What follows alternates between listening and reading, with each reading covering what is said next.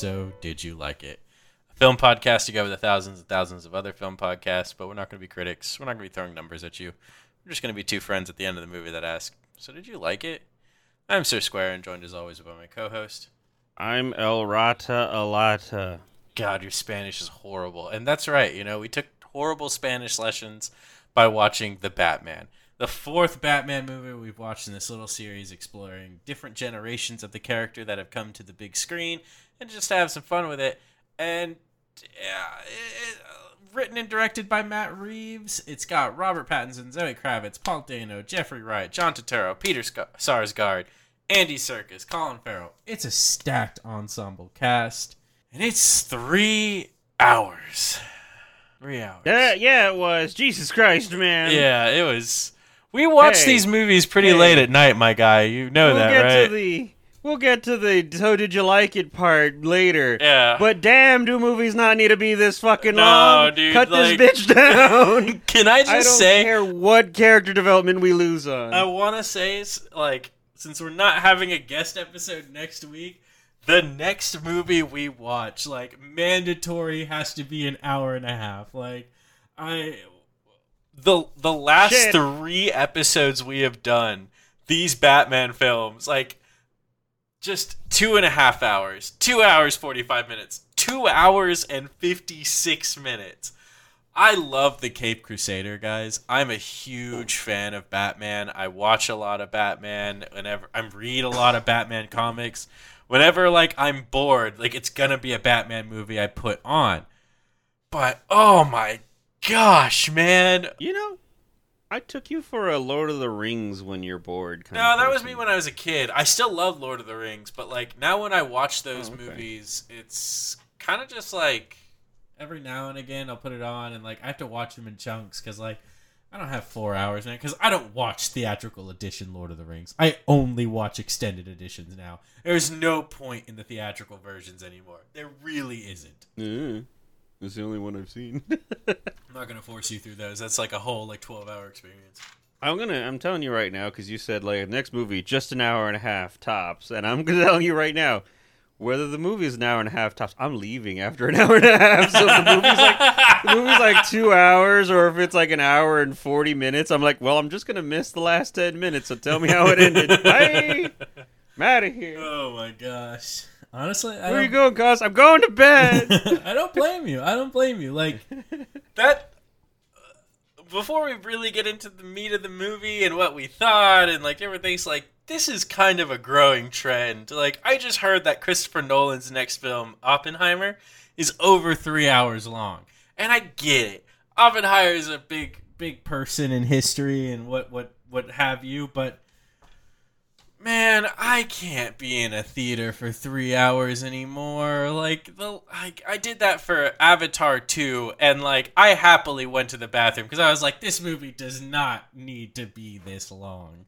It's a growing trend that I feel like is starting to really eat away at the movie going experience because like when I'm at home it's already really hard to sit down and watch a two hour film. Yeah, I just don't have time for it. I, I, I kept complaining, like, you, like I think since college, uh, before this whole thing, that I would always complain that like I just don't have time for movies. I, I just that was a growing feeling I had, and I didn't understand why. And it wasn't until I think one day when I was telling you that, like, because you were like, "Oh yeah, it's only two and a half hours," and I was like, "What do you mean only two and a half hours? That's fucked up, man." You're like, that's just how long movies are. And I was like, and then I was listing all these movies that like, oh, I like this or that one. You're like, wow, movies have gotten longer, haven't they? I said, you know what? That's what it is. and so I think me and you both had a revelation that day. You're slightly, uh, you've been molded, and they have got you where they want you. Where you're just like, yeah, it's a two hour, two and a half hour to three hour experience. That's what that's what movies are. While I'm just like, man, I just don't got time. Like, I think I think directors are just too precious with their fucking movies now that they don't allow editors to do their jobs. Not only do they make the movies through hours, they tout the fact that like, oh, the director's cut's gonna come and it's gonna have an hour and forty minutes worth of extra content. You're like, It's like there's a reason things get put on the cutting floor. not anymore. They don't. But here's the thing: like, I will say, uh, I wanted to start off with this energy of like complaining about how long the movie is, but I I will say this, even though it is two hours and fifty six minutes, it used its time wisely. Like maybe a certain scene went on a little bit too long, but nothing really comes to mind. Everything at least led as a co- like it followed all of what it needed to to be a coherent story, and actually feels like a really good detective movie like if you stripped away Batman and just put like this character as like a private eye who takes on a case that like no one thinks is solvable, you got yourself a really decent noir film here. It's possible that we could have like either smushed some scenes together or maybe reorganized things to where some stuff could have taken out because it became comical to me the amount of times we're back there on the same fucking rooftop with the fucking Batman searchlight and to the point where it just became like fucking Bruce, you're here again, and it just it's like he's just there, just like sulking to Selina Kyle or to fucking Gordon, just like I don't know anywhere else to go. but I, I'll make I will argue that point though because one thing this movie does I feel better than any other comic or Batman movie we watched out of the four is it is a comic book movie. Like it is not an interpretation of a comic book made into a movie. This is a straight comic book movie. The amount of silhouette shots, the amount of looking out over the horizon towards the sun, towards either the dusk or the dawn, where you see the skyline, uh, the inner monologues, which you can perfectly see as like those little caption boxes, a little square caption Wasn't boxes that just with at the little beginning? symbol, you know? Weren't the No, it was throughout the movie. He had Oh. he would have those little moments where he was thinking in his head, and like those are those moments, and I really enjoyed that. I only remember hearing him doing the narration at the beginning and at the end. I don't there were remember a few parts in the middle too. I do, and like it, it Oh. even got a laugh out of me because like it even had the kind of comic book writing where just like they're in the shadows. Ready to strike like snakes. Like the way he delivers that line is just like I laughed, but I actually felt like it was a comic book. Like it, it felt good. I feel like Yeah, that that's one of the things. I was just thinking that's the kind of dorky delivery with the snakes thing that like I feel like was in the first Christopher Nolan one with the you rattle cages, you also rattle cages. It's like all right, shut up. Someone who also wants to rattle the cage. but like with Christopher Nolan's Batman, with Christian Bale and everything, it was like you would slip comic book elements into it, but you still wanted to be grounded in reality. This movie was just like, while it still had realistic things in it, it could go anywhere because of the way it is made, the way it is designed. Like the way they even teased the joke, even Yeah. though like they threw the Joker in, and it was kind of just like, it's not like a really throwaway scene, but it is a scene to just show you like where Gotham is in its like time with Batman.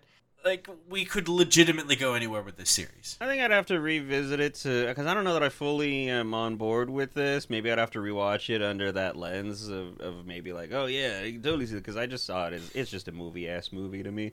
Um, the Joker thing, if I were being charitable and on the side of like, yeah, hey, look, this is a cool thing. There didn't necessarily. I mean, I think it could be cut, it, uh, but um, if I wanted to be charitable and say like, yeah, hey, look, this is a thing. It wasn't necessary, but like it's in there. It's world building. It'd be a lot. It, I mean, once again, charitably, it could be like those like weird guys on stilts in like Mad Max Fury Road, where they're just there and it doesn't serve a purpose, but you're like, what? Th- this this means something. Something happened to make these people like this. And so, you know, you could say the same thing for the Joker scene where it's like, oh, this man is established here in this fucking nut house, man. I understand the concept of the scene too because they wanted to show Riddler's reaction to being foiled, but like they could have maybe gone a different direction with it because they actually had another Joker scene that was cut from this movie that it was rightfully cut. Like it was, a, it would have been a bad idea to put this scene in the movie because it would have taken something away from it.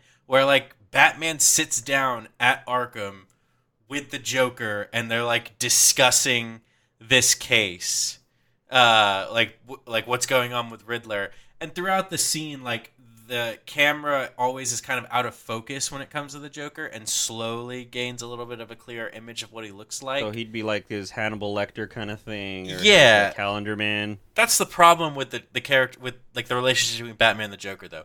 Once you put the Joker in it, that's there's a lot of pressure to that, you know, like Yeah. it's overdone as it is because the Joker is literally a relationship we've explored in so many different ways throughout Batman's career, and everyone always wants more. I understand that, but you've all like we've already done so many interpretations of the Joker for these Batman movies that I kind of like the idea that Matt Reeves is going with with like we're going to throw that scene in there.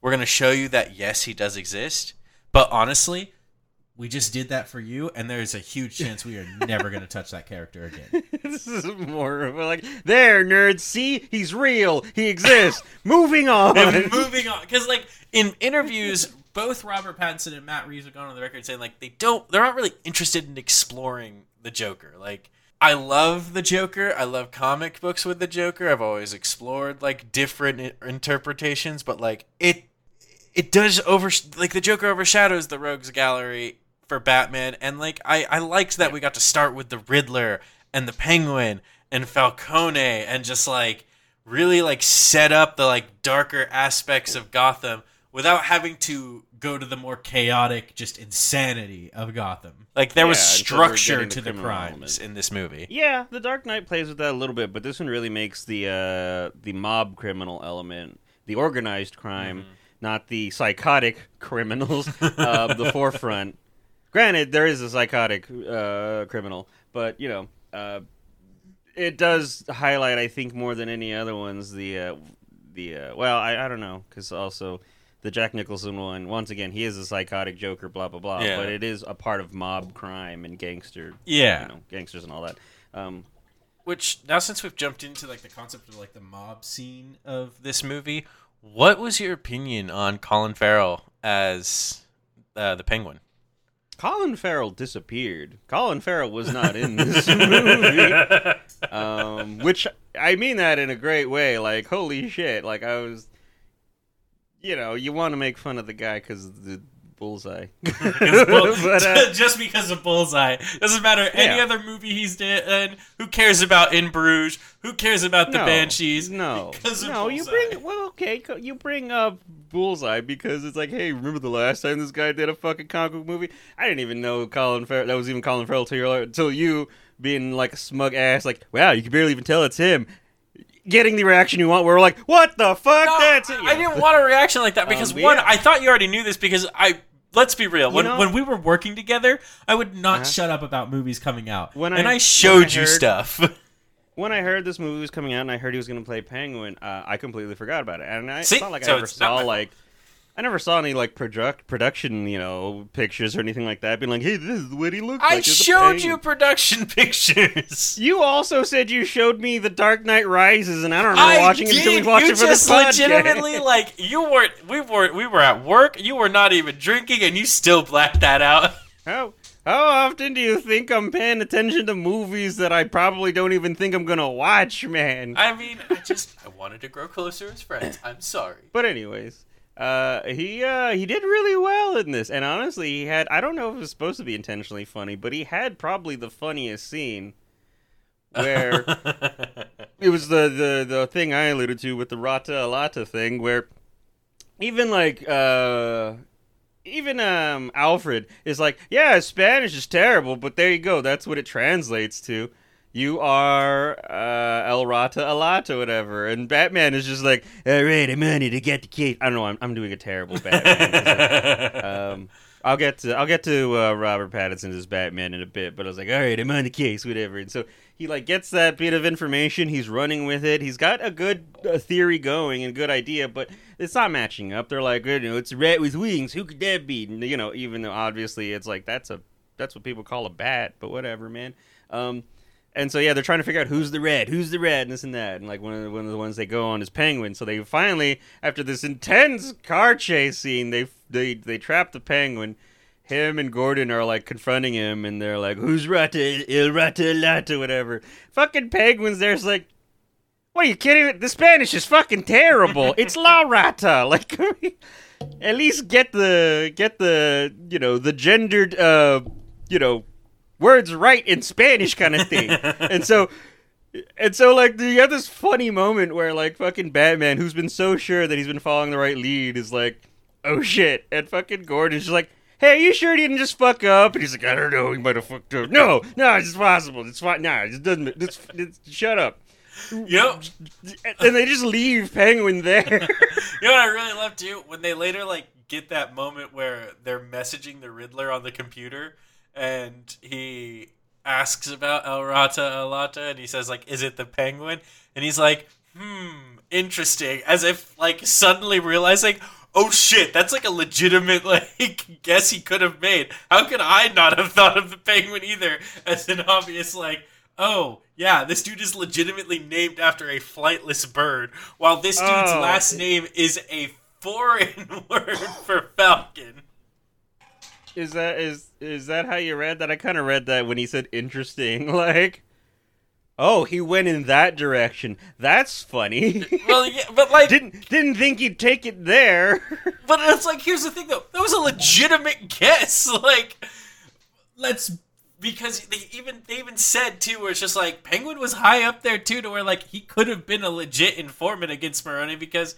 He knows the ins and outs of the business just as well as Yeah. Falcone does. the problem is when you find out how much Riddler actually does know, that he knows it's not the Penguin. But did you think the Riddler might have thought to himself, like, maybe I didn't set up the clues. Maybe maybe El Rata Alata was the wrong way to go with kind of pointing toward Falcone. Like maybe could have used a Oh. different kind of metaphor. you- You're using your like dungeon master brain where you're just like, did I give them the wrong clues? Oh shit! Did I set them up to come up with the wrong solution? Huh? like sometimes you do that though. Sometimes you're just like you're not going like you had this really great idea in your head, but then you forget that other variable where it's just like, ah shit, they could go off in that direction. My bad. yeah, it is a little undercut. Let's be real. by- Riddler was like hosting the most no holds bar, like all lives on the table, like escape room Dungeons and Dragons campaign. Oh, I felt really bad for saying that, considering like all the people this character killed for his perfect campaign. hey, sometimes people like that grim dark realism, man. uh, you know, people have told me sometimes I take it a little too far, but at least I've never gone this far. Coward, step up your game. You know what? You know what? Don't make me get on those fringe sites. okay, what did you think of what What did you think of John Turturro as Falcone? Like in the brief moments we had him. Um, unfortunately, John Turturro is one of those actors that once you see him, it's John Turturro. But it was uh, good. I liked Fal- I liked this uh, depiction of Falcone. Kind of an ass. Well, kind of really an ass. I love that you went with already ass, but no, it's just like no. I need to really emphasize it. I gotta put that Um, do it. that's that's a storyline they've done before. Is it? It was the Dark Knight where they used him. Oh, Wait, oh, no. Oh. No. But is that Dark Knight where they did the whole like his dad um, did surgery to save his life? No, no, no. So in Batman Begins, Falcone is in that one, and in The Dark Knight, it's Maroni. Uh, I'm, I'm just trying to think which uh, comic book because there's a comic book that has that same plot line where like he gets shot. Bruce Wayne help. I know they do it in like the Telltale Batman Yeah, game, no, but I thought I- there was a comic book that also does that. It is. I can't remember which one it is, but you're right. Is it like the Long Halloween? Maybe. It actually might be the Long Halloween, and I have that one, and I read it recently. It might legit be that one. But yeah, he um. So that that's a plot line they've done before, and I thought it was um. Pretty good here. You know, you like the idea that it's like were the Waynes corrupt though? Did they completely dispel that by the end? Well, Yeah, no. well, They I don't know. They They, kind of shoot Alfred- it down, but they Alfred they do it with a with a Thomas Wayne being like he he didn't he didn't know it go that far. Your dad was really sorry. well, it's like a situation where like it wasn't that he was fully absolved, but you could understand what was going on because like if you compare like like just time period alone, like if this movie takes place uh around like the same year it came out, then when Bruce was a child, it was like the 90s, you know? And mental illness still wasn't looked upon in the best light. So Sure. he really cared about his wife. He didn't want his wife's like secrets just plastered all over the press for everyone to see. So he made a bad decision and turned on someone who said that he could rely on without realizing, "Oh shit, I'm Thomas Wayne. This is a bad idea. This could be leverage against me."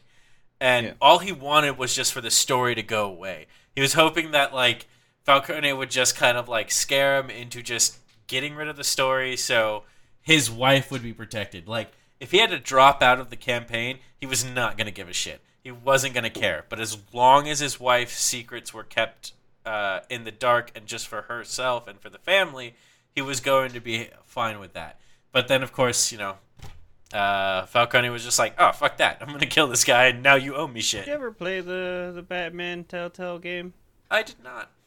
I think as a Batman fan, you would like it because that one takes a real like that one decides fuck it, we're going in on the Wayne's hands being dirty. they are they have done some fucked up shit, and it is be like uh, eventually in the story it becomes not ambiguous. Oh, I love when they do The- that. I remember. the thing the things that they have done to, to for the Wayne family name. Um, it's yeah, it's fucked up. So yeah, that one's got some interesting stuff. Also has some kind of dumb stuff, but eh, you know. Uh, I love when they do that. I remember at a comic series where Bruce Wayne finds out that like he's actually not even a Wayne, and the Wayne family is actually not even the original Wayne family. Their descendant actually killed the last living Wayne and took his place so he could take over the land Very that became Seymour Gotham. Skinner. And you're just like, oh wow, your family just kind of sucks, Bruce. So I will say, um, Robert Pattinson. I'm gonna come back to what I mentioned before because I was doing a bad doing a bad Batman impression because it's dumb and I like doing bad Batman impressions. Uh, or I can't do good ones, so I just lean on the bad ones. But uh, I don't know if this is gonna be a hot take or not. I think aside from Bat Ben Affleck Batman, he has the best Batman voice. I I actually do agree. I kind of really, and I really like the voice changer. I think it's a really good choice for Batman. It's good for technological Batman. If you want to go back to like the, Especially uh, since they were doing like the Dark Knight Rises.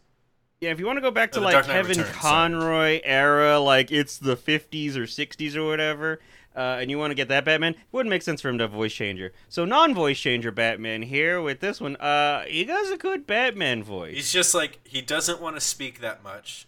It's a low tone.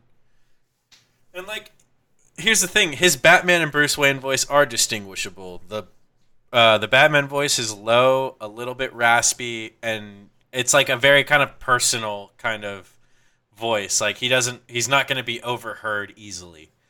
Um, Yeah. while Bruce Wayne, like it's a different kind of uh he talks with just like a little bit more normalcy in his voice and he is as also as if he's already dead too like he has He's just brooding. he's very much it's very interesting because i actually read that it turns out when matt reeves was writing the character and when he was thinking about bruce wayne his idea was kurt cobain when he thought about this version of bruce wayne he thought about kurt cobain and it was specifically like uh, the last years of kurt cobain's wife just like a sad man in a decrepit mansion All right. yeah, it was just like, damn, dude, damn, Matt, that's dark. But like he, they hit that tone really well. Like throughout the movie, Alfred's trying to get Bruce to like do stuff for the company so they don't lose everything, and like he is just ready to watch everything burn around him for like the sake of his mission. Like he doesn't care that his entire house around him is just falling apart. He just wants it all over And he's with. such a sno- snotty bitch to Alfred too. Like every turn, this poor man, Andy Serkis does really good sad eyes. I I felt really Andy bad for Serkis him in this movie. I love him as as uh, Alfred.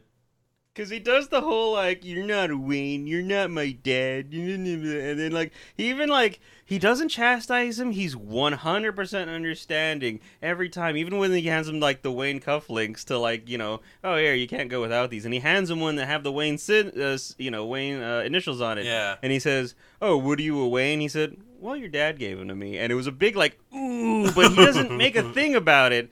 And it's up to the point where this man opens a package and explodes that from a thing that was meant for Bruce. He's in the hospital. He's been passed the fuck out. The first thing he sees when he finally wakes up is Bruce Wayne, and he's so happy to see him. And he's like, "You fucking lied to me. my dad, my, my dad had some people killed. Why didn't you tell me they were Oh. such awful people? You son of a bitch, Alfred." And he has the saddest fucking eyes that this is the first thing he hears when he was so happy to see Bruce at his bedside. And I'm just like, "Ah, I feel so bad for Alfred." Oh, I'm sorry, but it's still March have to do it. So basically, he wakes up and Batman just does the whole, "You lied to me." you lied to me.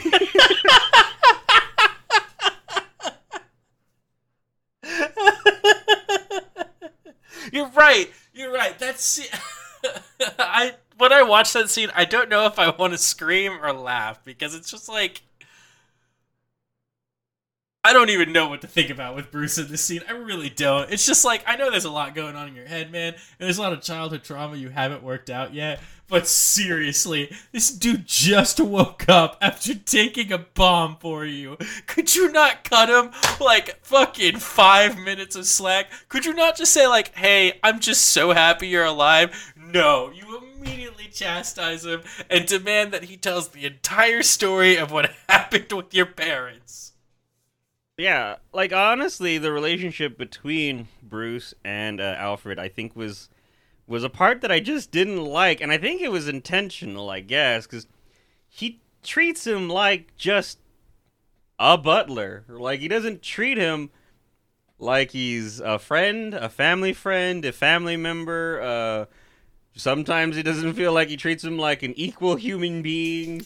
It's kind of fucked up, and he Alfred just helps him. Well, at He least just- we do see that like moment when Batman's driving and like calling the Wayne Manor over and over, just like screaming Alfred's name, trying to get him to answer. So sure, like, but it's deep still down, undercut by him being a fuckwit the moment he's like, you know, you lied to me.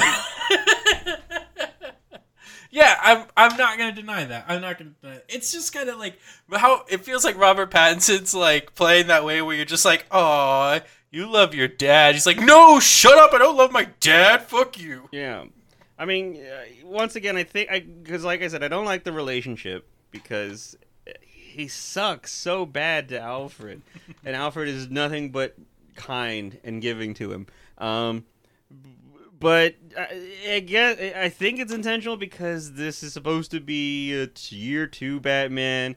He's not quite into it. He's still mopey and kind of has a death wish when he's doing this whole crime thing.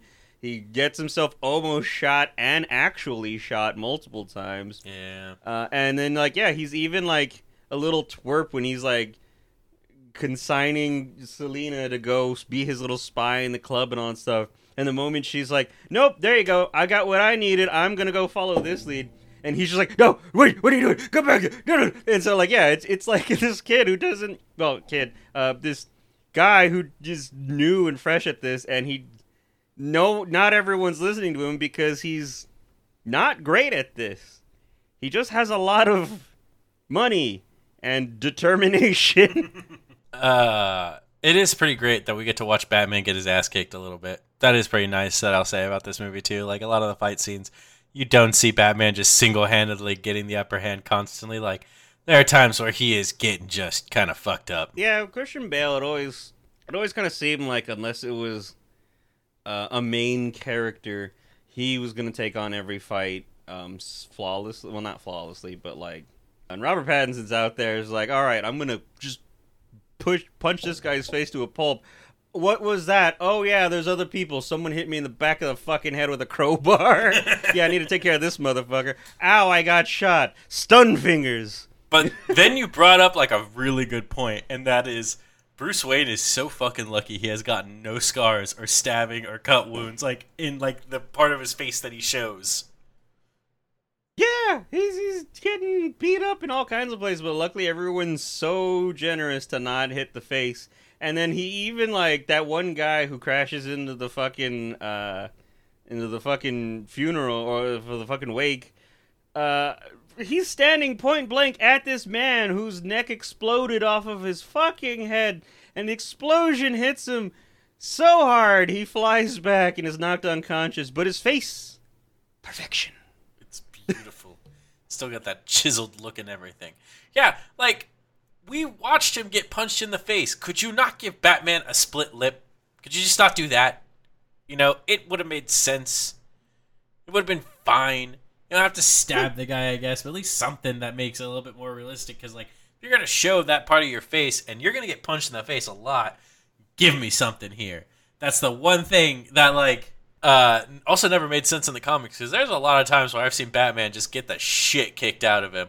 Like, the point to where, like, he is crawling on the floor, trying to escape. He's bleeding from both eyes. His mouth is just completely messed up. Give him, like, eight hours of sleep, like a D&D character He pops up, totally fine, no scars except for under any, everything below the neck scarred up, everything above the neck, maybe that's looking Yeah. fine. Yeah, he some uh, somehow has like a fucking like notch on his eyebrow, like one of those sexy notches. Oh yeah, he's got that one sexy scar. Uh, Shit, this one he even like pulls his fucking parachute too late or too soon. I don't fucking how? know. What did you Each- think of that scene? Because I legitimately could not. When I saw this movie in theaters, I laughed during that scene. I couldn't help it because like I laughed too. just the just please tell me it was because also you could tell by the way they had done the placement of the shot that he was just hooked up to a wire and that was a green screen like we all knew that was what it was going to be but you just did not make it believable in any sense of the word It was it was one of those like snaps to reality where it's like no matter how tr- how much you want to like make a grounded thingy. Oh yeah, here's a comic book ass comic book where this thing that would have just fucking killed the man. oh Going- he should be dead Top speeds at this fuck with this fucking flight suit, and then this parachute gets hooked before it even has time to slow him down. Gets hooked on the bridge. He eats shit on the top of the bridge, which again by the way rolling. no scar on his face even though he eats shit getting like like fucked up in the face Like you really needed like a comic book, like ah, or like a really comical, just like I was ready for him to just be like, Alfred, my back, Alfred. and like he limped a little bit, but like after that, no broken ribs, No, no, no like fractured l- leg or arm bones. That is, that's Batman's ability. Eight hours of sleep, he is fine. He is okay. He will Except make he just it through. he, he just gets scars when it's sexy. Uh, okay. We have not only watched four Batman movies, all of course with Batman. We've also watched four Batman movies, each one with a different interpretation of Catwoman. Whoa! So we these are all connected not only by Batman, but by the character of Catwoman. And I I liked Zoe Kravitz. I thought she did great for like cuz like at this point she is not referred to as Catwoman. She is still just Selina Kyle. She's not been ever referred to as Catwoman. And I thought she did a good job with the character. I thought she really brought something nice to it because like she never needed help. There was never a situation where Catwoman needed help. Catwoman always got the upper hand in most of the situations she was in. Except for at like the very end, you know, when it looked like she was going to get shot in the face. And then Batman just does a bunch of adrenaline or venom and just like that dude should be dead by how many times he was punched in the face, but you know, who cares? Comic that books. also, I I think she also needed help when she was getting strangled to death. Oh yeah, when was that? I think she was confronting Falcone. This movie is three hours long, man. This movie is like, you know what? Maybe I need to retract my earlier statement because I totally forgot about that until you just brought it up. It was a part of her backstory. She's like That's half right. Falcone or something. Yeah, sh like Falcone is her dad. That's her relationship with Falcone, and she really cares about Annika. That's right, dude. We haven't even talked about really the like Riddler's plot at all. This movie is long. There's a lot going on in this movie. I am now just kind of realizing the daunting task of having to talk about everything they put in this one movie. Already your asshole, man, because we got another hour and a half of talking about this fucking thing. Don't At worry, least. I'm clenched and prepared. All right. I don't know if that's what readying your asshole means, but all right. I'm glad that you've chosen a way to address this. You're welcome. Uh, so, uh, Riddler, am I right? Hey. How come he was going after after that la- that chick at the very end, the mayor elect or whatever. because at this point he's so far gone as a character in terms of like his sanity he he doesn't trust. He doesn't believe anyone is genuine anymore besides himself. He himself is the only one in the world that is genuine. So when he sees Bella Real who is really someone trying to advocate for you know as the slogan goes real change he just sees another liar just wanting to take advantage of the renewal fund and just keep the corruption going, pocketing off of it, and letting the citizens who actually need it suffer. And then, so what he was going to do was he was going, like, the whole process, the whole thing was to create chaos. It was just to create, like, actual chaos within Gotham. Not only the flooding, but, like, the full political dissonance of just, like, you can't trust anybody. You can't. And, like, no one trusts anyone anymore. All of these people just were, they were willing to kill her because Riddler was just like, she's not real. She's not going to be good for us. Just believe me. The whole thing he did with like the earlier ones was people he all had he had something on. He said he could very clearly point out their corruption, to point out like the fucked up shit that they did, how they were on the take, what they covered up, all these things. Maybe not so much with Bruce, so much as if it was like, hey, look, your dad's responsible for this shit. But then, like, yeah, he goes after Bruce Wayne. But then you realize that he went after Bruce Wayne not because of like what his father did. It was just a personal thing. He was just so pissed that like people were caring about Bruce Wayne when there were all these other orphans suffering. yeah, when Bruce Wayne, so of course, was a billionaire. Just like, oh, poor fucking Bruce like- Wayne. it's almost like you could have done something with the whole like yeah it's fucked up what he's doing but what he's doing is making doing tangible rights like unfortunately in an awful way Yeah. and you could have had like yeah this is really fucked up but like you could have had uh, a thing where people were just like yeah hey look but you know you could have had like citizens of gotham you know, aside from like his weird fringe group just being like hey yeah, actually wait yeah that guy was fucked up and And that you saw And- that's what was happening and- in the city. Like that and- wasn't and just the fringe groups. he's like, they were helping real stuff. people. he's helping stuff just like the batman right by stopping these criminals And you saw Um, that. Like remember at the mayor's funeral, like all the people protesting it, like like he had 500 followers on that like fringe site, right? But like Yeah. at that at that Uh, protest was- at the mayor's funeral, like there were hundreds of people there, and like they it was all fictional had masks gotham and tiktok Yeah, this fictional, the fringe talk, you know, uh, like people were actually going over to his way of thinking slowly. Like public opinion was turning on the political system because he was showing the corruption of Gotham. But that's the that's the thing with writing comic book stories where like you have to have a clear bad guy and like a clear good guy. Like no matter how you want to kind of blur the lines, they're always. This is like the problem with Marvel movies too, where like you I give was a character where like it's gonna be a really great idea, and you're just like, wow, you're kind of right, and then they're just That's- like, now I'm gonna blow up a children's hospital, and you're like, that uh, you're getting into almost exactly what I was gonna point out. Where I was gonna say, like him going after Bella was what I was gonna call like the Marvelification of like, hey, morally gray villain who's kind of fucked up, but like. Wait, are they right though? Mhm. I was gonna say it's like the flag fucking smashers, where it's like, hey, yeah, they're getting people food and helping people who've been wronged and forgotten by the system. But then, oh yeah, let's blow up orphans. yeah, like, like you nailed it on the head with like a hey look we well we need we need we need our we need people to say hey no those are the bad guys so we can root for our, our good guys right don't you know don't you know? Yeah, well, for the Riddler, real change is only like the destruction of the system. so anyone who adheres to the system, aka Bella, to him cannot be trusted.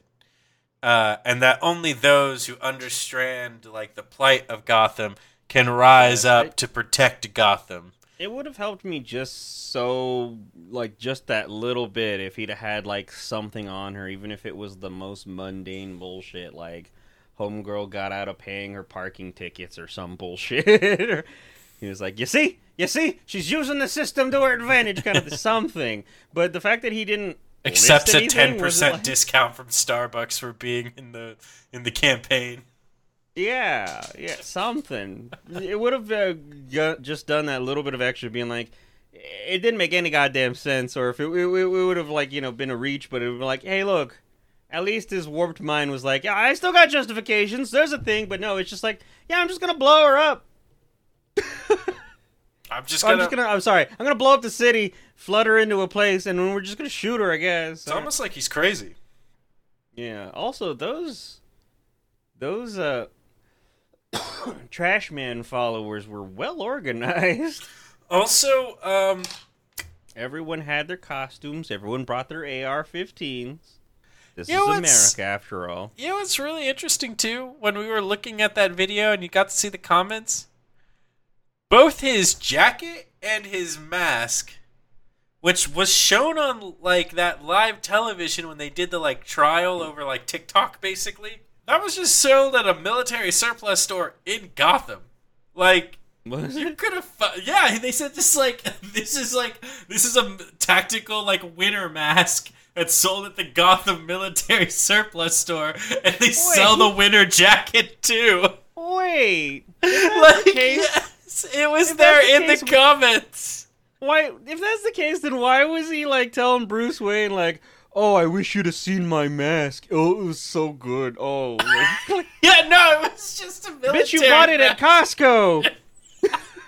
And also, Batman, you saw that. Why didn't you just like, or when you saw his outfit and everything, do you not want to like run some, do some crazy computer things where you run it just like through the system? Is like, where does his mask show up again? And it's just like here at the Gotham Military Surplus Store, we've got all your masks for tactical needs.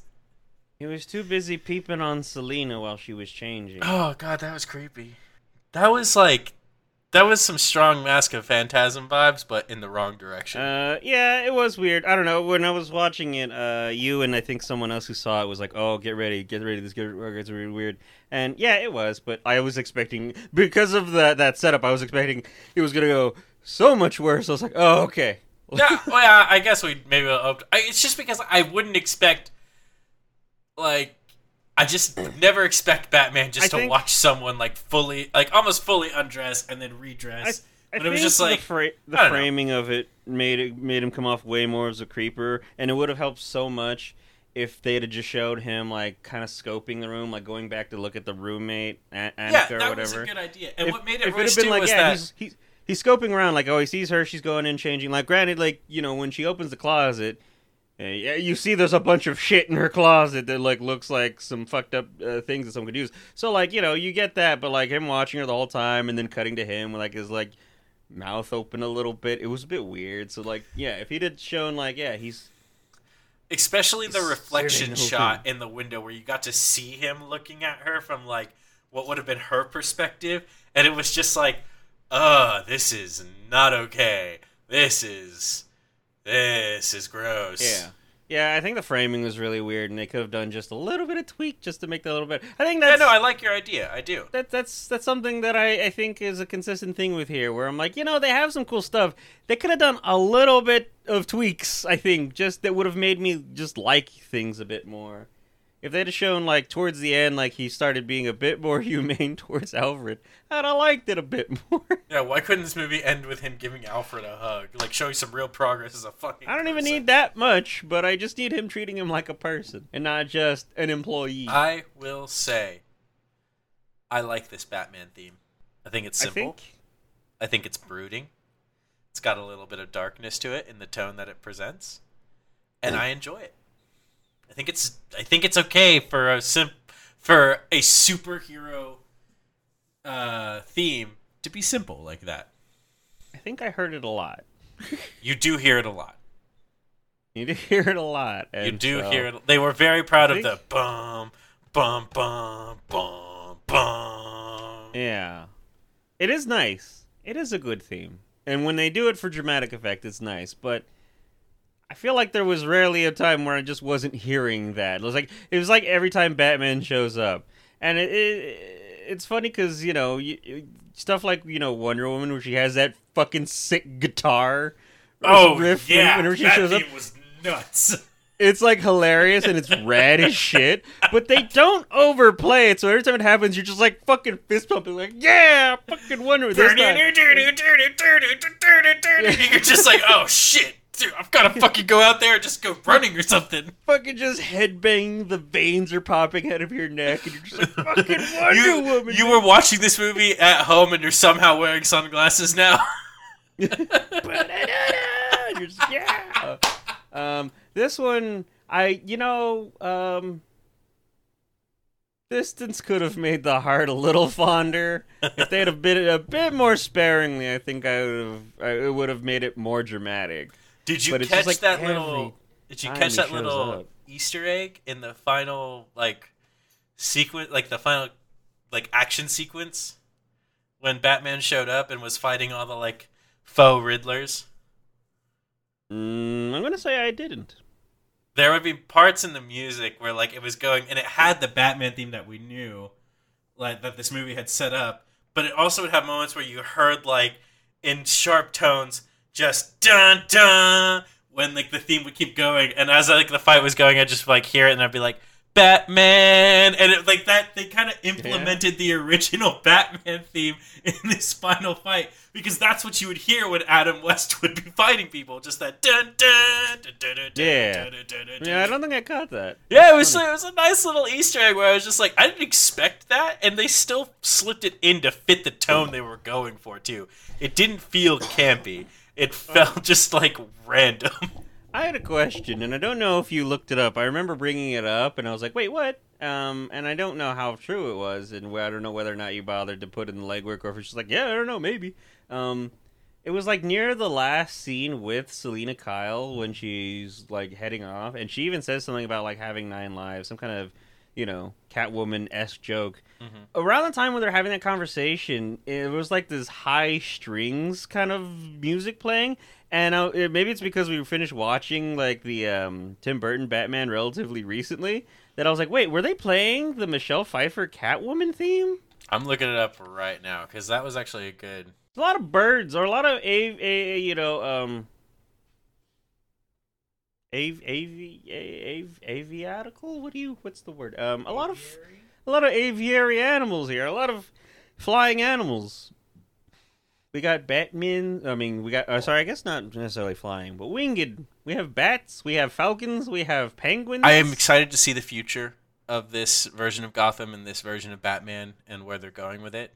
And I hope. I are you saying there's more hope- birds? I do hope they bring in the Court of Owls. Like I, I like how I like how in this movie when they finally talk about Bruce's parents and how they died, and when uh, Alfred is telling the story of what happened, he or Bruce even asked him like, "So Falcone had my parents killed?" And he just said, "Maybe, but honestly, it could have just been a random guy." It could have just been someone down on their luck who was like who just mugged the wrong person. I he never could figure it out. And I like how they kept it obligatory like that because I want the Court of Owls to come in. I would really love for somebody to try to show Batman against like such a dangerous foe because it's literally just people like Bruce Wayne. It is the wealthiest people in Gotham that is running the show and Yeah. in the comics it was the Court of Owls that got the Waynes killed because they were constantly having to kill the off members of the Wayne family because they would keep getting in their way of total control of Gotham. And I I I want that to be something that like this Bruce has to deal with. I would love for this Bruce to have to deal with like his parents' murderers in a different way than any of the other ones have explored, you know? Not like his not like in Tim Burton where the Joker is actually the one that killed his parents cuz it was like a regular guy turned into the Joker. Not like the whole Batman Begins where it was a random guy who ends up getting killed for trying to rat on a mob boss as well like like an actual organized idea to kill off the Wayne family to fully cement their own power in the underground of Gotham that they've been doing since the founding of Gotham like that that that deep kind of that finger that's always on the pulse you know like I like that concept of Batman having to deal with that Sure, that could be fun. The amount of existential crisis this poor boy is going to go through, though. Oh yeah, no, I don't know if Batman. Well, actually, you know what? I think I think Matt Reeves and Robert Pattinson did talk about how they wanted. Like, I think I know what they want to do. I think what they're trying to do is like, so we've got year two of Batman, where he is he is not Bruce Wayne. He is Batman. There is no Bruce Wayne. Bruce Wayne is just a mask he wears sometimes when he has to, if it's necessary. So I think when Batman, the Batman Part Two, we're gonna start seeing that split between the two, where he starts realizing he has to be Bruce Wayne, and that there are responsibilities he can only do as Bruce Wayne. Because he also Sure. wants to bring in, they want to bring in Robin, they want to bring in Dick Grayson, they want to bring in characters that like Batman doesn't usually don't- deal with in these live action films. So what I think is by the time they get their third film, because I think they originally wanted a trilogy, it'll be that Batman that is more like that put together person where he's just like yes he still has that trauma he's dealing with but he now knows how to differentiate between his lives and is willing to maybe even trust a little bit more like i'd love for Sure. zoe kravitz's catwoman to come back and by the end of the trilogy she knows bruce wayne is batman and she's down with it you know Nah, get out of there, girl. Get a better life. Are you Yeah, telling stay me? in Blüdhaven Are you telling me that they don't deal with with Robin at all in the Batman movies? Are you discounting the hard work of Chris O'Donnell? Yeah, man, it would just be really cool to see like Robin brought to the big screen in a way that like was a coherent story for Bruce as a growing person. Chris It'd just be really O'Donnell, great. this twenty-something-year-old man who, for some reason, becomes an orphan ward of Yeah, it would just make Val a lot Kilmer. of sense to be able to like, you know, bring in a character that really shows the child aspect that like Bruce has to remember about and become like the parent he's meant to be. You telling me that Chris O'Donnell didn't have child I would really wonder? like for the child character. Okay, Um, no, I don't, I like don't Chris know. O'Donnell. this- I'm sorry. I love Chris O'Donnell as an actor, but no, I don't need Chris O'Donnell's I Robin. I think with with this dark tone and this brooding Bruce, I can't see Robin, but like I don't know, maybe they could make it work. I'm not a fucking movie director. Fuck if I know. I mean, I, I- Um, if they can do it in the comics, I think they could do it on the big screen. If they're already going to try this, you know. Yeah, I just don't see it, but I'm sure they'll do fine. I'm sure they'll figure it out. The only problem is Um, like, who do you cast? Like, it's going to be someone unknown. It has to be at this point. We cast adult, probably in his fifties, Chris O'Donnell.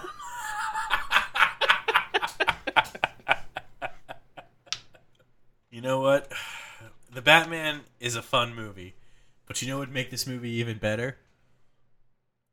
With a dash of LL Cool J. That's right. Playing the character of the child ward Dick Grayson, we have LL Cool J. You're onto something there, man. Hey man, I would watch that movie. I don't think it's this movie though. What do you think of uh Commissioner Gordon in this movie? He's not Commissioner Gordon. He's Lieutenant Gordon. Oh, sorry.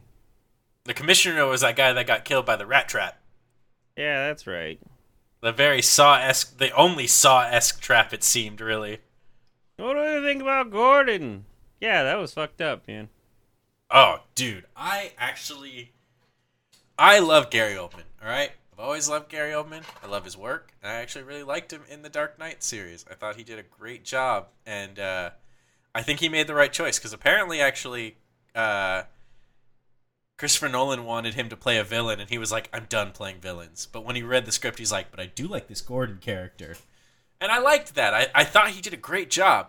Jeffrey Wright in one movie is completely just like pushed that to the side with this just like really good take at a version of Gordon where he's just like he fully still believes in the system. He knows it's corrupt, but he knows that if he just puts in the work, he could fix it. He's like that guy's like he looks over at like that ex lover, just like I just think I could fix her, you know, like I think I could just help, and he never wants to give up, but he is willing to just like push it a little bit, you know? He toes the line, but never lets Batman go too far, which I think was really fun to see with when it was with Gary Oldman's version like Jim kind of just kind of just turns everything over to Batman constantly all the time, no matter what. He's just like, "Yeah, just let Batman deal with it." Well, this guy's just like, "Nah, dude, I I got to I got to keep an eye on you too, you know?"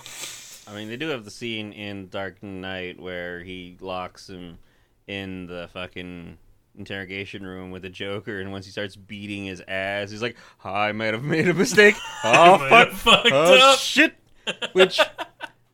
I think kind of happens here, where like he kind of really lets Batman in on things, and everyone, everyone on the fucking precinct is like, "Hey, why who why are we letting this freakazoid here? He, he he could be a part of this. And also he's just a guy. Why are we allowing him to do this? And yet they let him get away with it constantly over and over. To the point where we've apprehended Batman. He's in a room with a bunch of cops. They're trying to unmask him. He doesn't let it happen. And then he starts kicking the shit out of some cops. And Gordon's like, wait, no, no, no. no. That's fine. I'll, I'll, I'll, I'll, I'll, I'll cool his jets, man. I'll cool his boots. Just, just give me a couple minutes with him. And they're like, yeah, all right, that makes sense. That's reasonable. Let's do that. And then as soon as they leave, he's like, Batman, you have to punch me. You have to punch me. Here's the key. Punch me.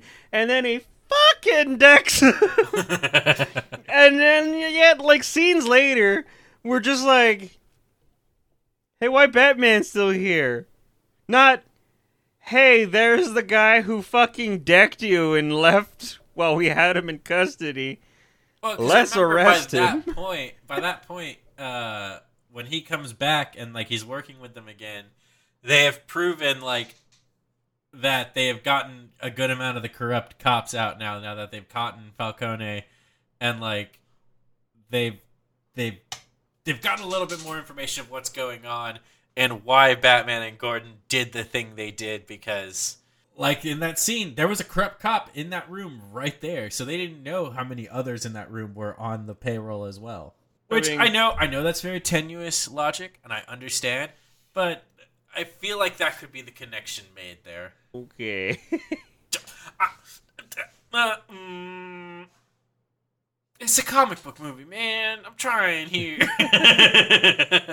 Um, Riddler puzzles are pretty pretty good. Where it's like, okay, these are obvious. Anyone can figure these out. Duh, these are easy shit. But then like, there's like the Galaxy Brain shit where he has uh has him uh, lead Falcone out into the fucking light so he get fucking shot in the head. That was pretty good. And even then, when he confronts him at the very end, when Batman's like, "All right, we wrapped up everything, your your whole thing, whatever." He's like, "Hey, did you get the other thing, the other part of my, you know, the riddle?" And he's like, "What other thing?" He's like, "Oh, oh, you're not as smart as I thought, Batman. Oh, what an idiot, what a dum dum, what an absolute stupid head." And then I he's like, actually- "Wait, wait, I hold on." loved that. I really Hold loved up. that. Hold up, wait, and then yeah, so it's like yeah, Riddler like has a good mix of like tricks where it's like you know you get the you know the funny obvious riddles that are in there, but also he's got some like like I said some galaxy brain fucking uh, ideas in there where you're like oh fuck.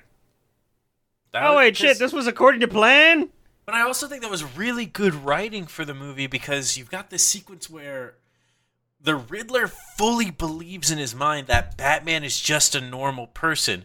That Batman can't possibly be, you know, someone like Bruce Wayne who's super rich and doesn't care about the world or like the city at all. So he would he fully believed that like when he left the Tucker behind, that like Batman would have solved it. He's just like, oh, obviously it's the carpet Tucker, duh. But Bruce Wayne, who doesn't do everyday labor, doesn't deal with people who have everyday jobs or deal in like uh, the construction or upholstery business or like the carpeting business, he wouldn't know what that is until he talks to Martinez, who is a normal guy who's who has family members who work normal jobs. Is just like, oh yeah, it's just a carpet tucker. It's a tool. That's it. Because Batman isn't a normal person.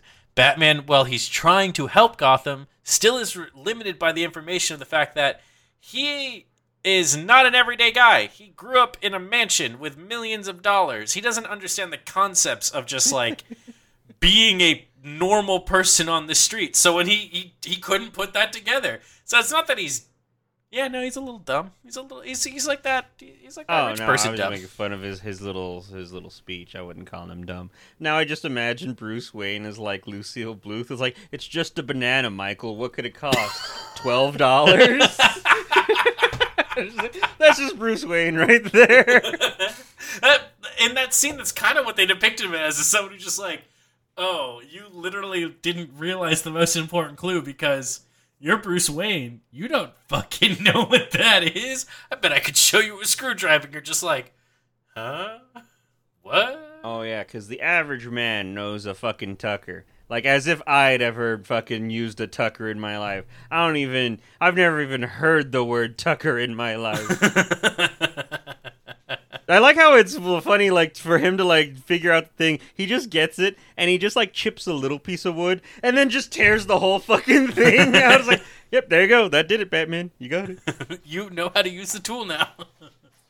Riddler's plan, though, was pretty insane. The fact that it worked too, that he flooded the entire city of Gotham, that's out of all the Batman movies we watched, that was one of the most boldest plots that actually worked in his favor. Yeah. Hey, so like we have that CV camera of him being like, "Yeah, Bruce, it's what it's you know, just going around trying to solve the rights and all that stuff." Bruce Wayne, like, and they even show like fucking Batman looking up at the camera like, "Ixnay on the on the Wayne scene. on the Roos Bay."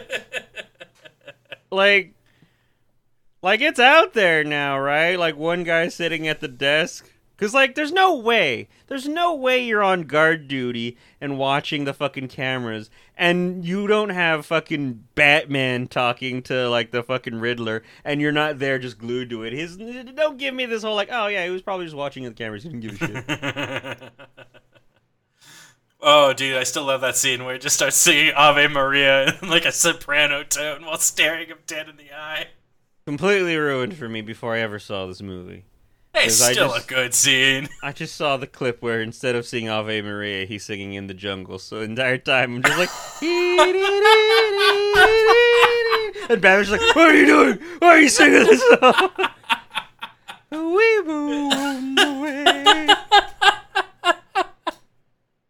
I'm not gonna lie, that would have been way more unsettling than Ave Maria.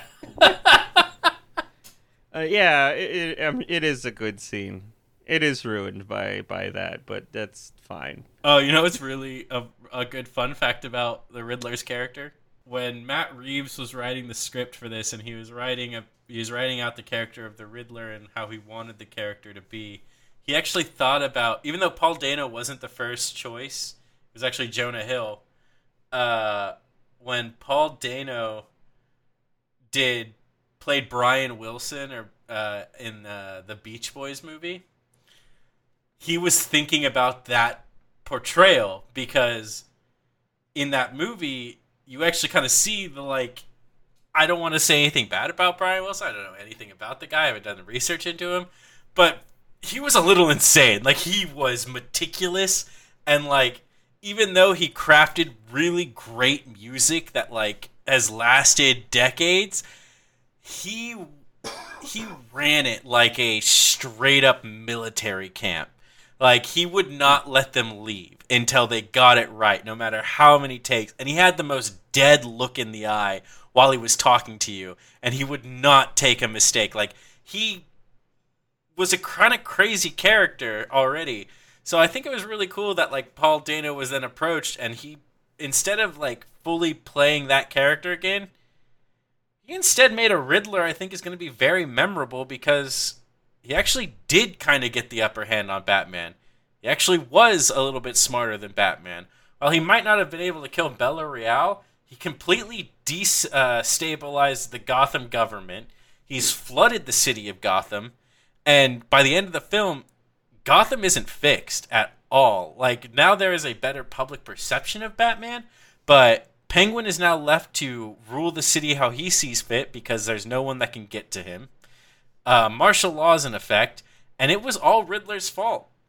Like Riddler will always be remembered for this specific event because it actually worked. It was a competent plan that went off with barely any hitch to it. it was the it, it made Riddler an actual terrifying character. Riddler's always kind of been a joke. And like we see in a lot of new age Batman situations that he's always referred to as a joke and they even play on that in these new takes on him. Oh, but they? with yeah, like sometimes they'll use that against his ego. Like uh I remember in Mm. the newest animated one, Batman Hush, which I think came out in like 2018. Uh they get the upper hand in the fight because Batman just keeps telling him just like, "Oh, you just couldn't stand that you're never to be like the Joker or like and or like Mr. Freeze. You're just a B-rate villain in my rogues gallery." Like he straight up is telling him that to his face. While in this movie like Riddler kind of won. Sure. Well, and he didn't get exactly what he wants, so he ends up crying like an asshole in his cell.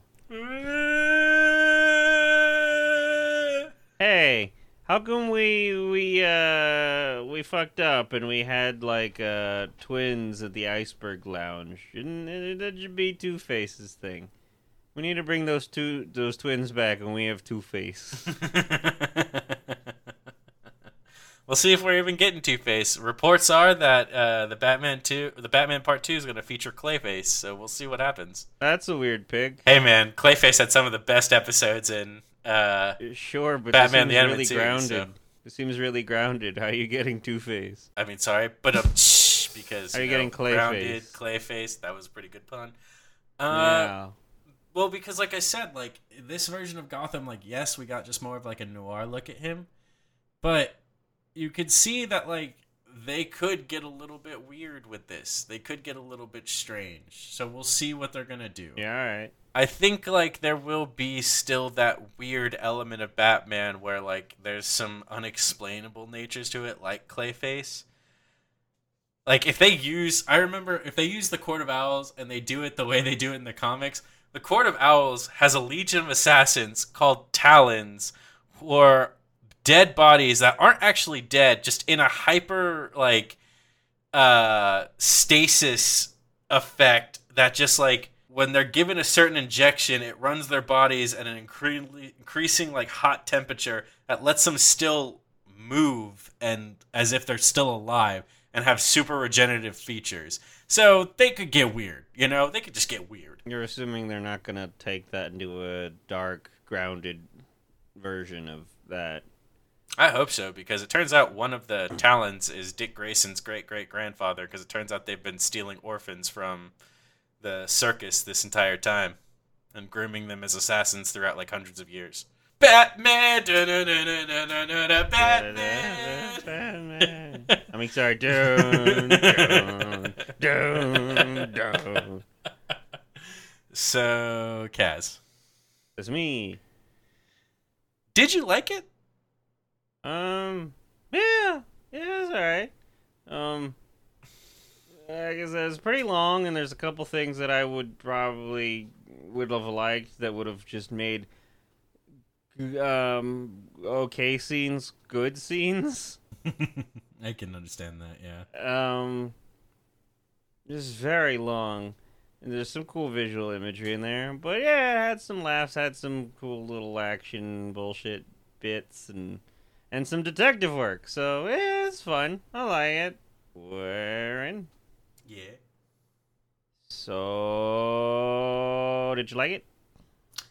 I do like this movie. Um, it's a weird kind of situation where, like, yes, this movie's really long. It's a three-hour film, and it's really hard to like make time for that. But while you're watching the movie, in that time period while we were all watching it together, I never really actually thought it was overstaying its welcome.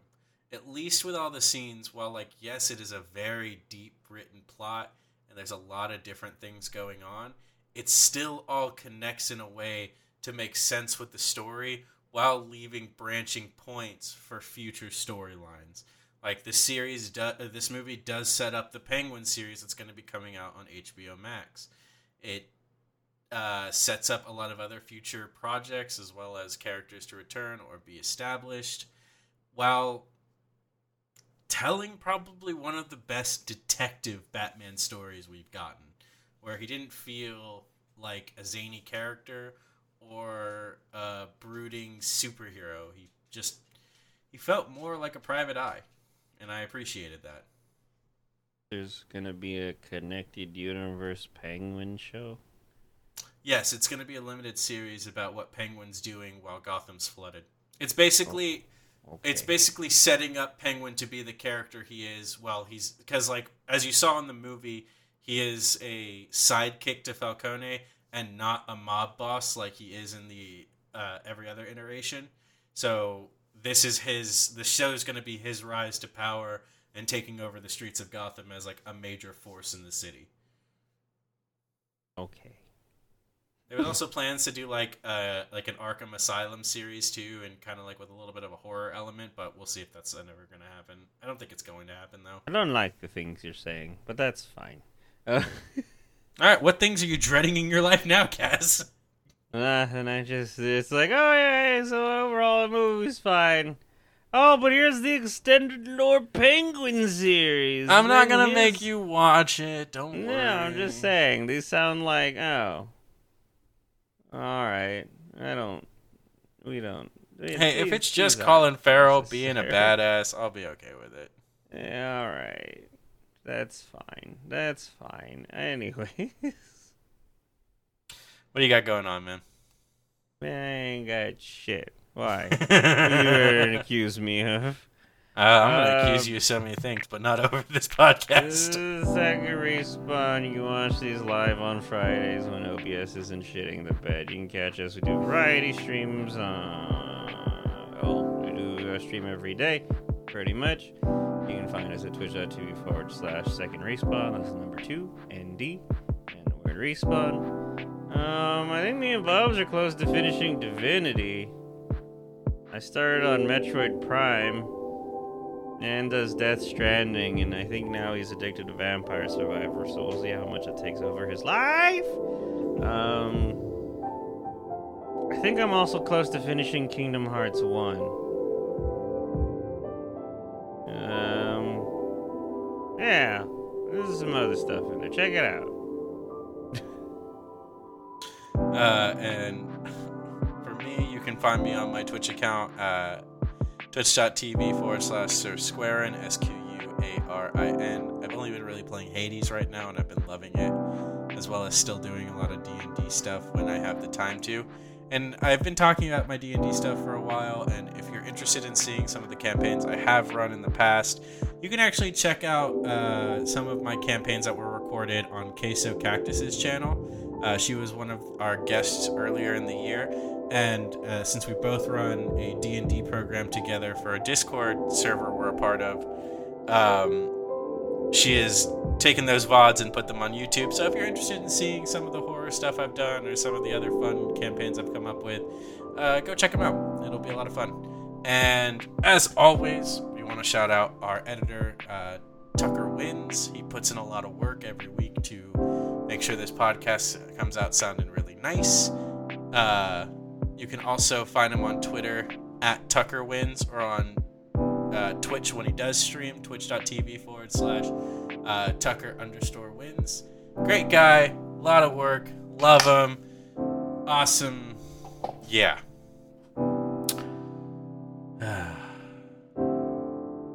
Look, I think my closing statement about this when watching all four of these Batman movies is that at the end of the day, Adam West had his fucking life together. Let's be real. That Bruce Wayne got over the death of his parents pretty quickly. He was kind of cool with his whole life. He just fought crime because one, he knew he was good at it, and two, a porpoise would kill themselves to save him. So like, it wasn't for his parents. So, if anything, if you want to be Batman, be Adam West Batman.